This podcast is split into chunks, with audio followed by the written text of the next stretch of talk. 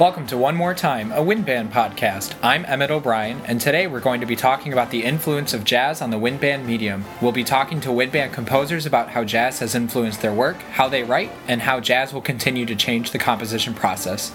Today's story was produced by Emmett O'Brien. Today, among other stories, Scott Schwartz, the director of the Sousa Archive and Center for American Music, will tell us about Sousa's relationship, or lack thereof, with jazz and his introduction of ragtime to Europe in 1900.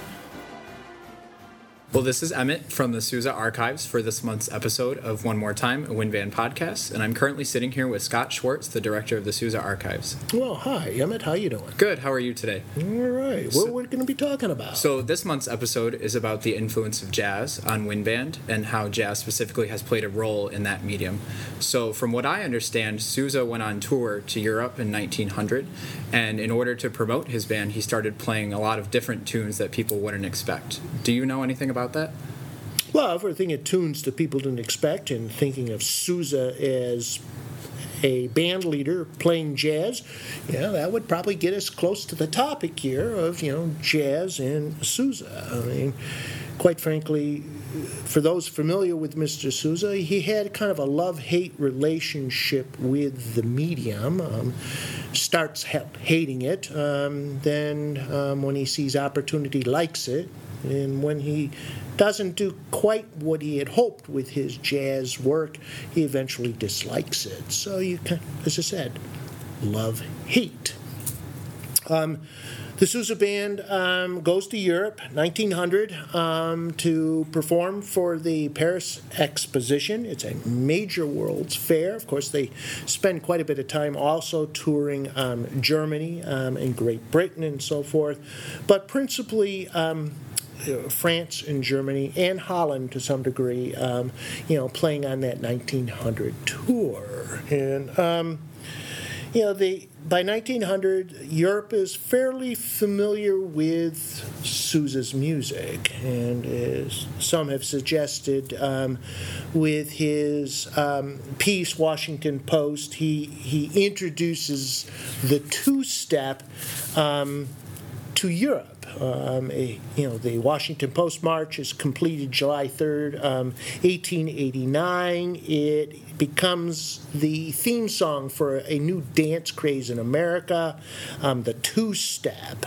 Um, and when it's published in 1889, you know, America's no longer interested in waltzes the staid three step kind of thing that was very popular in Germany and Vienna and they want to do something that gives folks an opportunity to kick up their heels. Well, we would hardly think of the Washington Post March as a jazz tune, even though it is a quick step. But in some respects, at least the two step.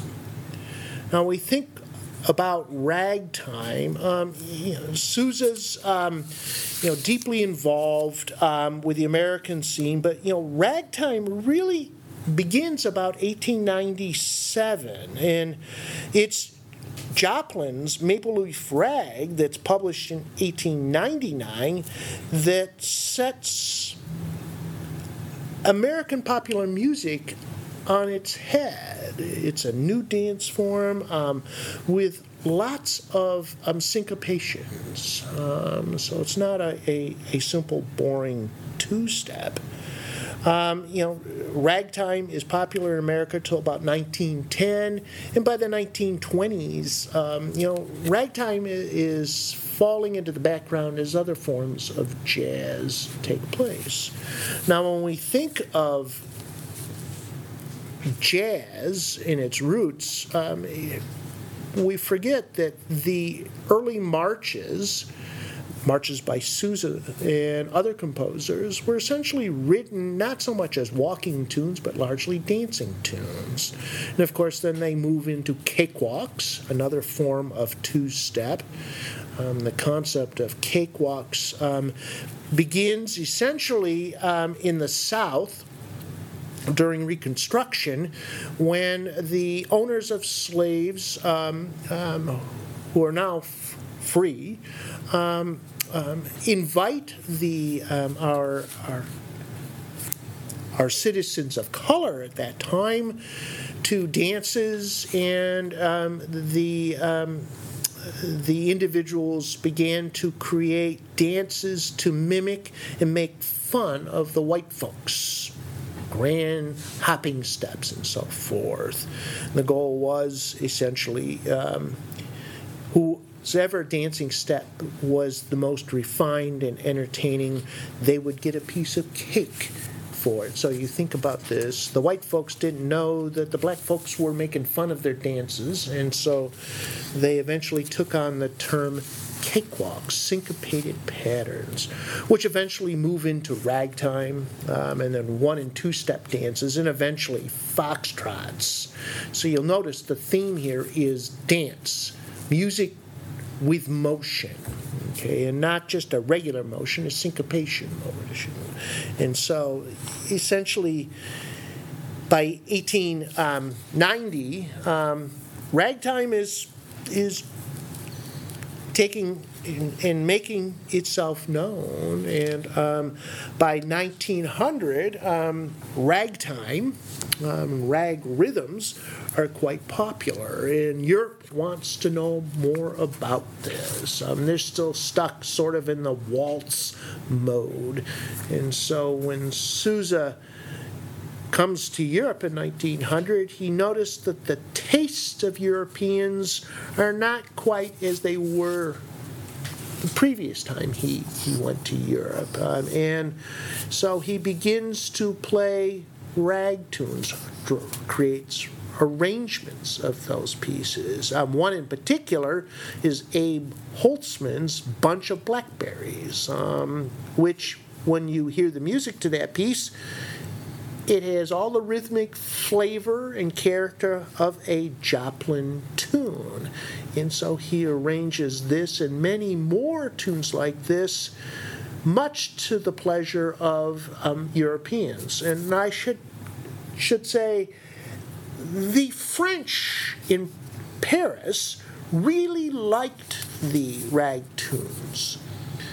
The folks in Germany were still stuck in the Viennese waltz mode and military marches and didn't take a particularly pronounced liking to the rag tunes, so the Sousa band didn't play rag tunes as much in Germany as they did in France and Holland.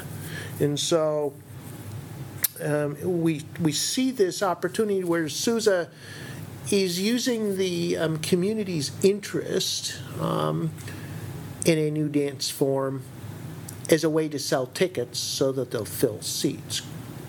Did Mr. Sousa love ragtime? I don't think so. Quite frankly, it was just to sell tickets to concerts. But nevertheless, he arranged peaches like bunches of blackberries to help sell the band and make the band a memorable force that people would come back on a daily basis to hear them play.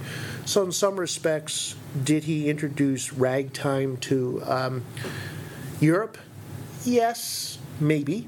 There were other musicians performing there, but nevertheless, he took full advantage of their tastes in this new dance form and he jumped on the bandwagon largely to use it as a vehicle to sell the band in its performances. So, Yes and no. Um, so you might say he's taking a liking to it because it helps sell tickets. Quite frankly, that makes him a happy man. So, as you were saying, Sousa would often arrange things that were to the liking of his audiences so that he could sell tickets. But as we know, jazz continued to develop outside of the ragtime and cakewalk mediums. Mm-hmm. would you say there's a line in which Sousa decided this is not the music I would want to write anymore? Well, you know that that's an interesting question. Um, you know, there are a lot of issues um, with jazz performance. You have to realize that early jazz is is largely a, a musical form that does not require the musicians to read music.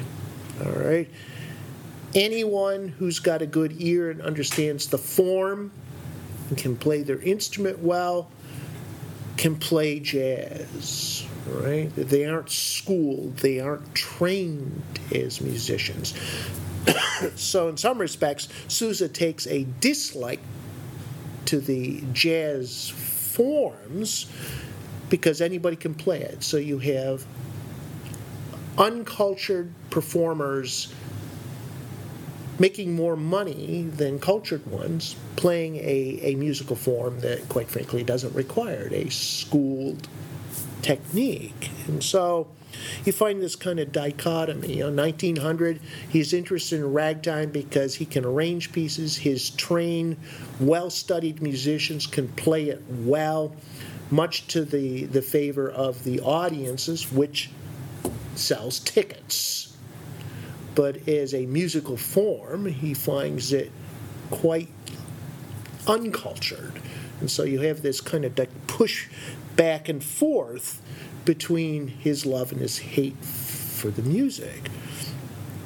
Now, we, we really you know, need to talk about um, his, um, his official jazz work, um, Jazz America, um, which was um, written in 1925 and played in 1925. Um, he writes the piece um, and an experimental piece. I mean, in 1924, he creates a piece called Limehouse Blues. Its official title was An Application of Jazz Tunes. Now, I confess, if I were sitting in a concert and I saw a program title, Application of Jazz Tunes as a title, I'm not going to get real excited about it. It sounds like it's going to be an educational piece and kind of boring. You know, give me an old fashioned piece, Stars and Stripes. I, that, that I know. I want that. It's very simple, okay? Well, he plays the Limehouse Blues um, as a medley, as a medley of syncopated melodies at Willow Grove between June 29th and September 14th, 1924.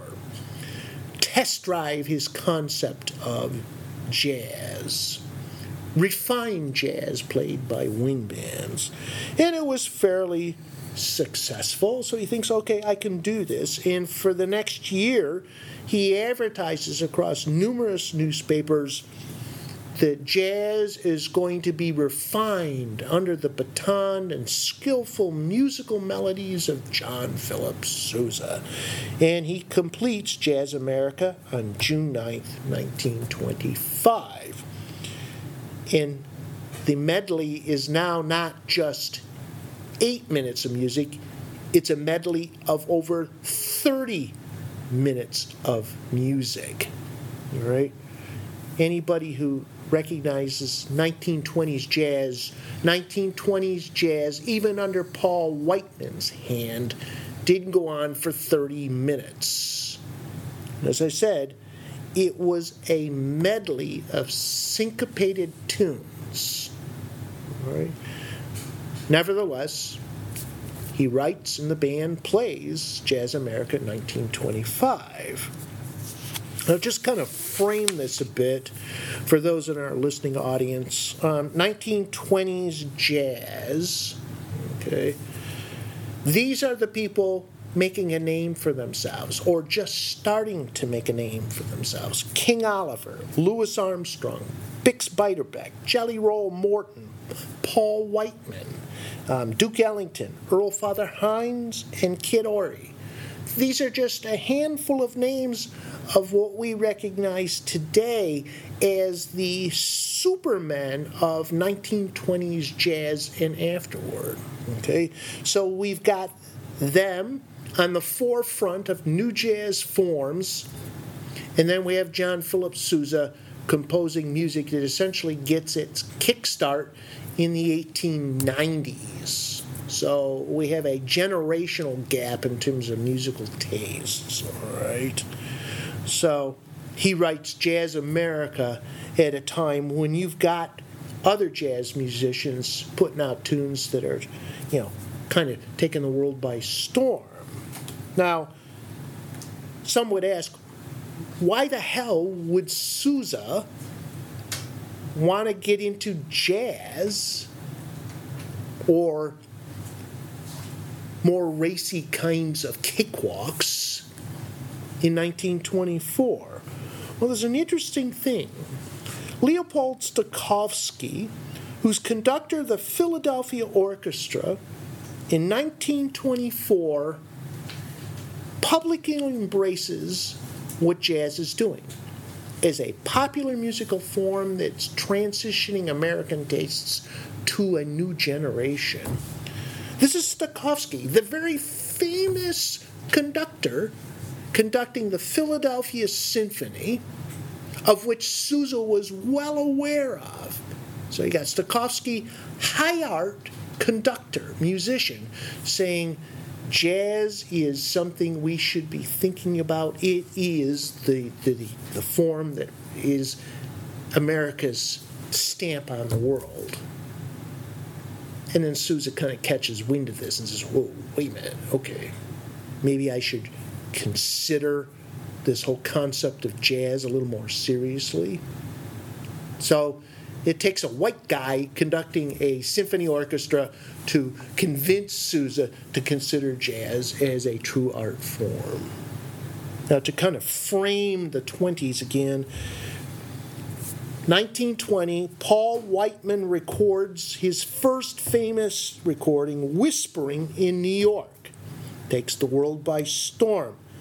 1921, Jack Teagarden cuts his first two recordings on trombone, and his style of performance captures everybody's imagination. He is now at the top. All right, 1922, Duke Ellington leaves Washington, D.C., moves to New York, and plays in the Cotton Club. And everybody knows what that story led to. 1923, J.P. Johnson, stride pianist, composes the Charleston. That's the tune of which the dance grows from.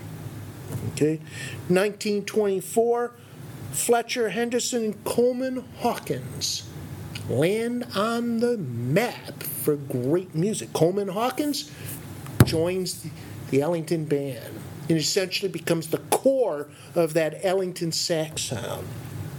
Fletcher Henderson's band gets Louis Armstrong. Very hot. That's 1924. So you got Sousa, Fletcher Henderson, Ellington, all right? Mean, we've got Chicago jazz, we've got New York jazz, and Sousa is stationed in jazz. You know, these guys are in his hometown and they're making waves. Sousa's band is not. 1925, two Broadway hits Tea for Two and No No Nanette. Incorporate elements of jazz into the performance, take the entire country by storm. Okay, 1926, Kid Ory's Muskrat Ramble, be- newly composed. Very popular. 1928, Basin Street Blues is introduced by Louis Armstrong. And then you have Ellington's Creole Love Call, a jazz ballad. So now jazz is going from ragtime to ballads. Sousa is kind of sitting on the sidelines here. The rest of the world is kind of missing the boat.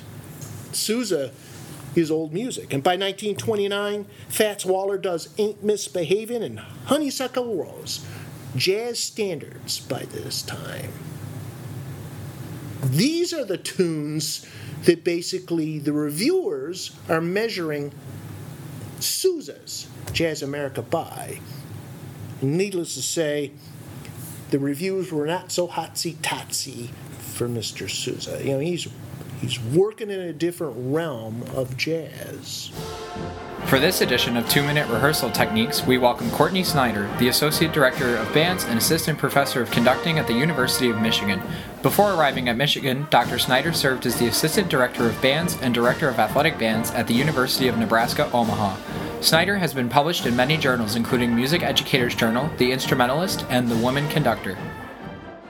Hello. So I'll be talking today about rehearsing big picture musical concepts. And what I mean by that is really thinking about what is the feel of the music and how the feel um, impacts both how I move as a conductor, but also how I listen to the ensemble and how the students are um, thinking about their performance. So, first is when a group isn't producing the kind of sound and the, and, and the music isn't matching the feel that I want, first thing that I'll do is I'll stop and, and ask the students, what is this music communicating? Um, how does this music make you feel? What do you think the composer is trying to emote here and trying to create um, in terms of the feeling? And if they don't come up with immediate answers or their answers are too generic, um, they might say, well, it feels happy or it feels sad, which isn't really specific enough. I'll continue to press them to kind of come up with more specific ideas. Let's get more specific. What kind of happiness is this communicating? Is it maybe more victorious or more elated, or is it just, you know, bubbly or exuberant? Um, give them options maybe along the way and let them discover to get more specific over time. And then once we're pretty much in agreement with related to how this music should feel and what kind of qualities and emotions that we're trying to depict, ask deeper questions now to how they should move the air. Um, how should they articulate? What kind of articulation should they be thinking about? How should they be listening or what should they be listening for? How should they move their air? Um, how should this phrase be shaped? Get them to make those um, concepts um, and have those specific things determined now while they're learning the parts as opposed to trying to put it in the last minute. Um, I think other ways to be able to rehearse this is if the line isn't moving the way that it should, obviously let go of the beat and just show them exactly how this line should be shaped. But if they aren't able to match what you're showing them, have them actually put their instruments down, move their arms the way you are, move their hands, place those notes where they should while they sing their parts. And then, still, if it's not quite happening, you can even have them lean into the arrivals and then again put it back on the instruments while you're showing them that visually. Um, another element is related to articulation. Um, you know, articulation impacts style and style impacts the feel. So if they aren't articulating the way that they need to, you can have them experiment with what kind of consonant should we be using to articulate here, a T or a D? Um, how should we be touching the air as it moves through our horns? Um, if they still aren't able to cra- grasp that, you can always have them put down their instruments again and just have them touch their hand, the palm of their hand, with the kind of articulation that they should they should be articulating, and have them do that while they articulate as well. And you can again put it back on the instruments, maybe on a generic note, and then ultimately back with a musical line. So those I think are two ways in particular to get the students to move to make it match more of the style and the feel that you want to accomplish with this piece. Today's episode explores the relationship between jazz and the wind band medium. We'll be exploring the effect of jazz and harmony on wind band composition, how composers find resources to write in this style, and how composers wish for this music to be taught to the ensembles who perform their music. A quick disclaimer for this episode jazz is a very large umbrella term that includes many influences, cultures, and styles. Today, we welcome Dr. Allan Gilliland, Joshua Hobbs, and Dr. Jennifer Bellor. Today's episode explores the relationship between jazz and the wind band medium. We'll be exploring the effect of jazz rhythm and harmony on wind band composition, how composers find resources to write in this style, and how composers wish for this music to be taught to the ensembles who perform it. For today's episode, we'll be welcoming Dr. Allan Gilliland, professor of composition at MacEwan University, Dr. Jennifer Bellor, professor of composition at the University of Nevada, Las Vegas, and Joshua Hobbs, a composer and director of bands at a high school near Tampa, Florida. The first part of the story focuses on the influence of jazz on these composers' works. Specifically, we asked them to consider how jazz has influenced the rhythms and harmonies they write, how it influences their thinking when it comes to composition, and what types of resources they seek when writing pieces that blend jazz and wind band. I, it it's always there. I, I got to tell you, like it, like I mean, like I, just before I talk to you here, I'm I'm taking a piece I wrote last year, uh, which is a flute concerto that I wrote for flute and big band, which is I can't think of a worse combination of instruments than flute and big band. But it was for if you if you think about it, if, if, any ensemble could crush any instrument, it would be flute against big band. But uh, but I wrote it for this guy named James Walker. I don't I don't know if you know him, but he teaches at uh, USC. Uh, for about 25 years, he was the first call flute player in the in the LA studios, but he was also a jazz player. He had, had a fusion group as well. So he's a guy who actually knows how to improvise as well as, as play that. And so the piece I, the piece I'm, uh, I was just working on before I talked to you is a reorchestration of the piece I wrote last year, and I'm writing it for the USC band and for for Jim to play in April. And uh, you know, I was just reflecting on on the conversation we're going to have, and just realized that you know when I approached that piece, you know, I was doing all sorts. Uh, I mean. Like I, the first movement's kind of in a Brazilian style, and the middle movement's in a kind of an East Indian style, and he plays alto flute, and then the last movement's in a Celtic style. And I'm just like everything I do, I think I'm I'm constantly looking around me at maybe not swing jazz, but just all the different styles that influence jazz and bringing them into my writing. And, and particularly in this piece for Jim, again, places for him to literally have solo sections with slashes in it and stuff. So, so I, I see it always that way. And, and I'm, I'm actually working on this piece right now. It's a double concerto. I've, there's a group in, in Edmonton called the Alberta Baroque Ensemble. And, and what they do is obviously play music of the Baroque period. But for the last well, every five years they commission me a piece to write for their anniversary. And so I'm working on one right now that's a double concerto for flute and violin. And what I've decided to do is is ma- basically make it a contrafact. So so contrafact is this thing where is, is the kind of fancy word for basically writing your own melody on somebody else's chord changes. Uh, and so, you know, obviously the blues is the best example of that. But things like I got rhythm and rhythm changes and stuff like that. So what I decided to do is write this piece and use base it on chord changes of famous baroque pieces and then write my own melodies on top of uh, kind of recognizable baroque chord changes and stuff. So, so, and that piece is not going to swing. It's not going to be jazz influenced. There's not going to be improvisation. But again, I'm bringing this kind of jazz lens to how I'm composing the piece.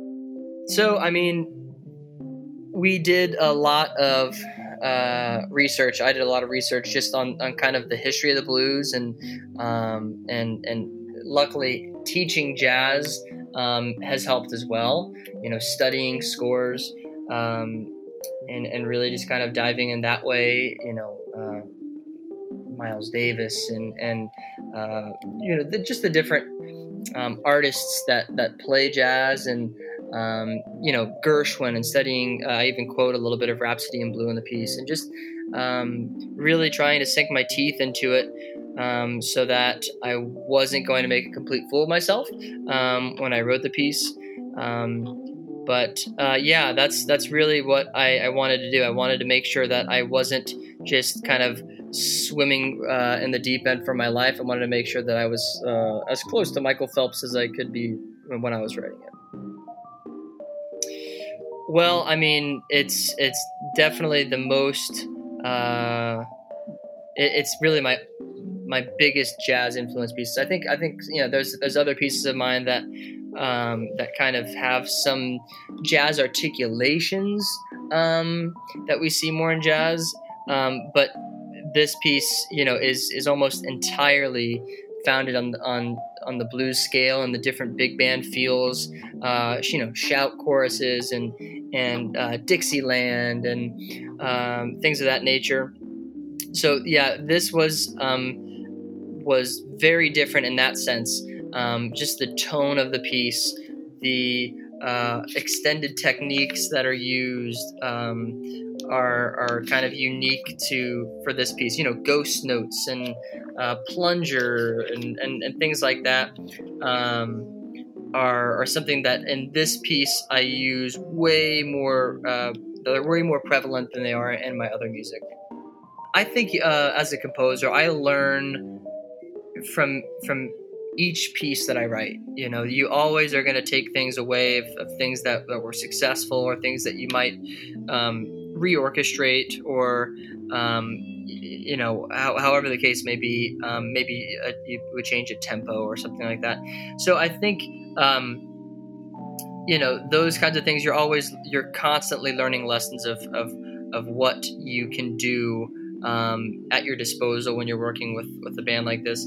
Um, I think in in general, though, I think um, you know you you you you take away even I, I think in, in using extended techniques like this, whereas maybe they are mostly common in jazz. Uh, I think one thing that's really exciting about the wind ensemble medium as a whole is you're seeing more and more composers get away from that traditional band sound. Um, and I think you know these techniques, though they might be foreign initially, uh, can lend themselves in a variety of styles. And in doing so, it kind of just keeps the whole band scene fresh and exciting. So yeah, I think there's there's a lot that can be taken away from from this uh, for myself.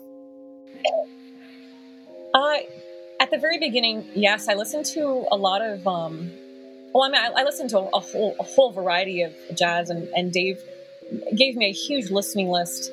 Um, I listened to a lot of Maria Schneider's works. So her album, um, I can't remember the name of the album, but it's the Evanescence.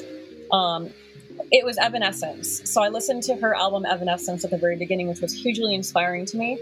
And there's this one tr- track or one piece of hers called Wyrgly. Um, and so listening to that and then also listening to her piece Pretty Road and then various other ones that she's written, um, that was really influential to me at the very beginning when I started writing. And I also enjoyed listening to like John Hollenbeck. Um, I listened to a lot of, uh, of course, I listened to tons of Coltrane, um, and then uh, Thelonious Monk. And so just I was just constantly listening, which you know helped inspire me. But you know, at the end of the day, it's always scary when you're writing for the first time for a new ensemble like instrumentation. And so I decided, I'm like, okay, you know what? I love listening to all this music, but I'm going to have to start this piece and I'm just going to dive in and see what happens. The next part of today's story focuses on how these composers choose to notate their works in this medium. Notation can play a large role in how ensembles choose to perform these pieces when it comes to harmony, melody, rhythm, phrasing, and more. We asked each composer to consider how their notation for these types of works is similar or different from the other compositions they have written. Play in big band and jazz band, so you know it takes. It, there's a learning curve with them. Um, as for the other extended techniques, I mean, in terms of the notation of it, I think for the most part, it's it's pretty you know uh, standard in how I would notate it without everybody else notates it. Maybe scoops here and there, like in the Dixieland section, might be a little bit unique. But as for like the the growling and the plunger and the flutter tongue and stuff like that, uh, it's not um, completely um, uncommon to, to see those kinds of things written in, in other wind ensemble pieces. At first, when I started writing, I thought that it had to be different. And then I realized it doesn't have to be different at all because my whole approach, I realized I, it, like my, my goal from all these compositions that I write, especially those that um, combine the jazz combo with the band, I don't want to be like, oh, here's the written out stuff, and then it's very obvious where the improvisation is. And so I want my ideas to flow and to be more organic, where oftentimes um, a lot of what I'm writing, anyways, is more like a written out improvisation, like many of my lines.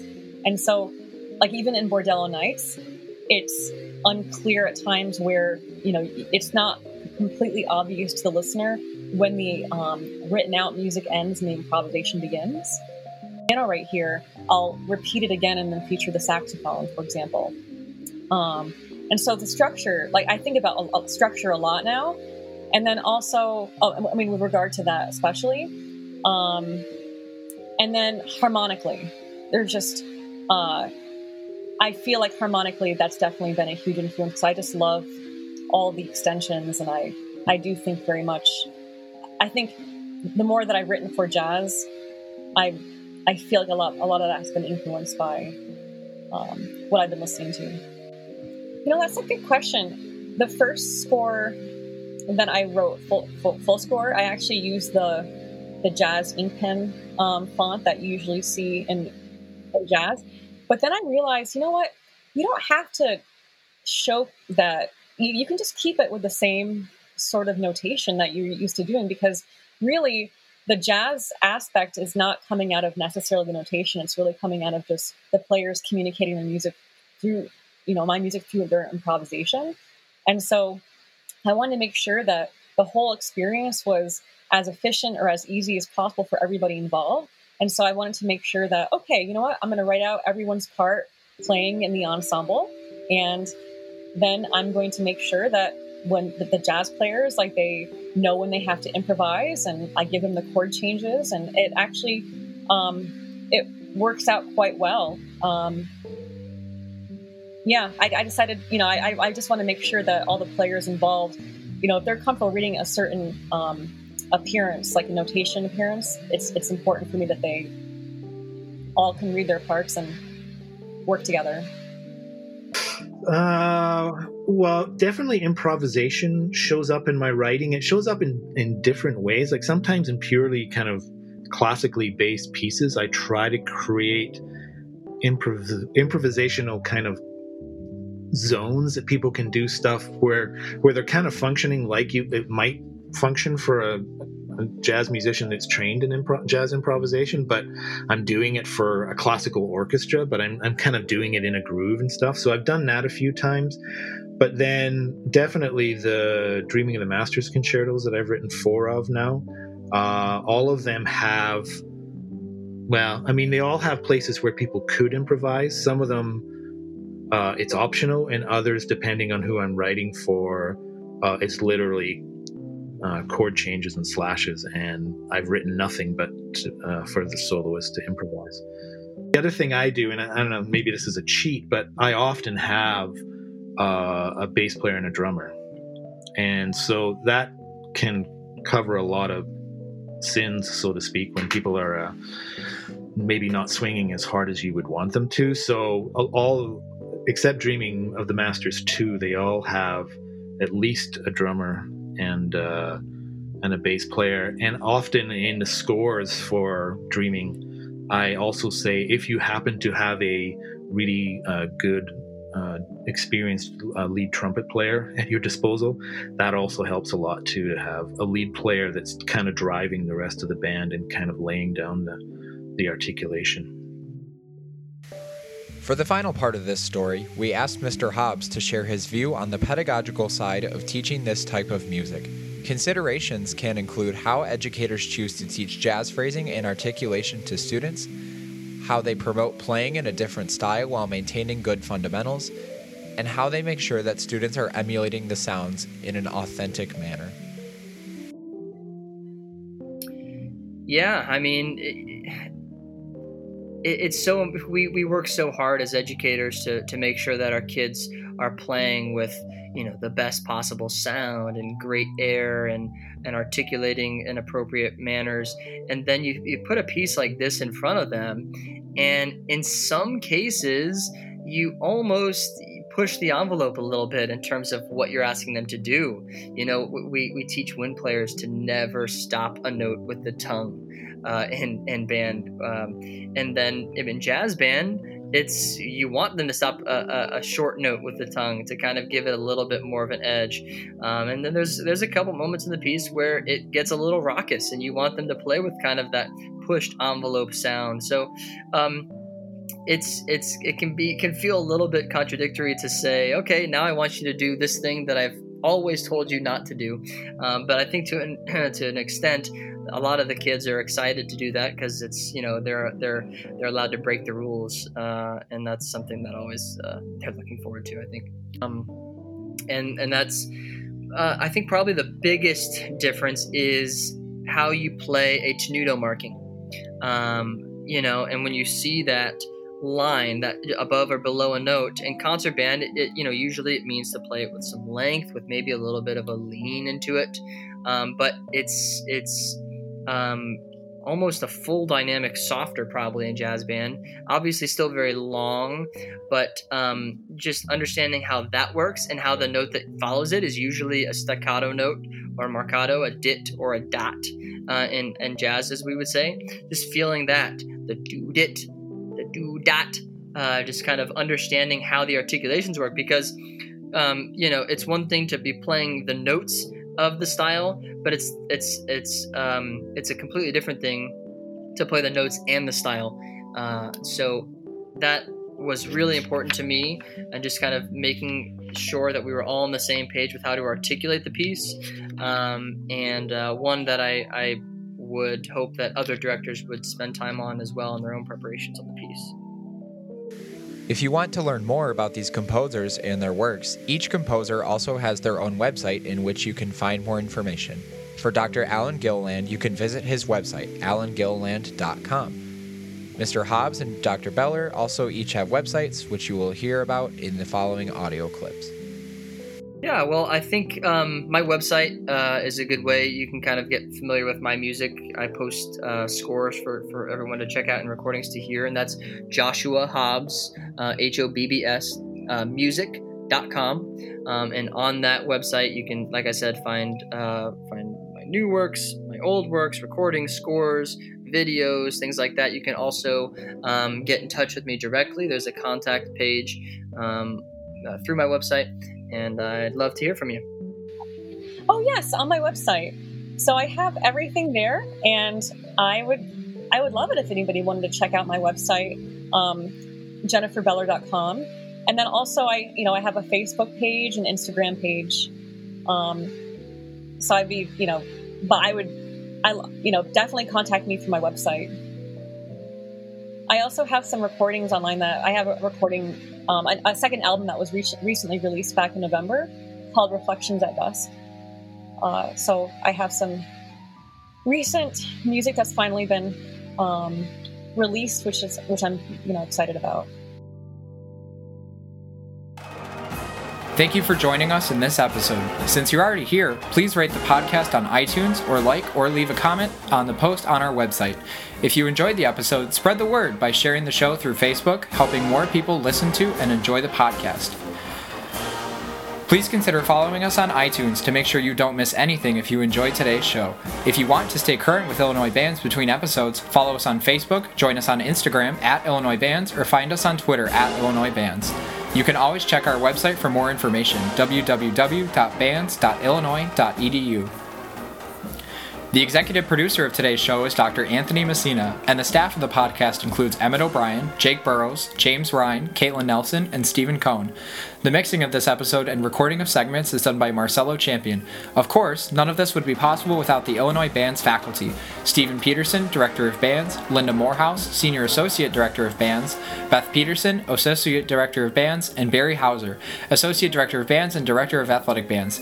Illinois Bands is part of the School of Music at the University of Illinois and the College of Fine and Applied Arts. We would like to thank Dr. Jennifer Bellor, Dr. Courtney Snyder, Mr. Joshua Hobbs, Dr. Allan Gilland, and Scott Schwartz for their contributions to this episode. We hope you'll join us next episode on One More Time.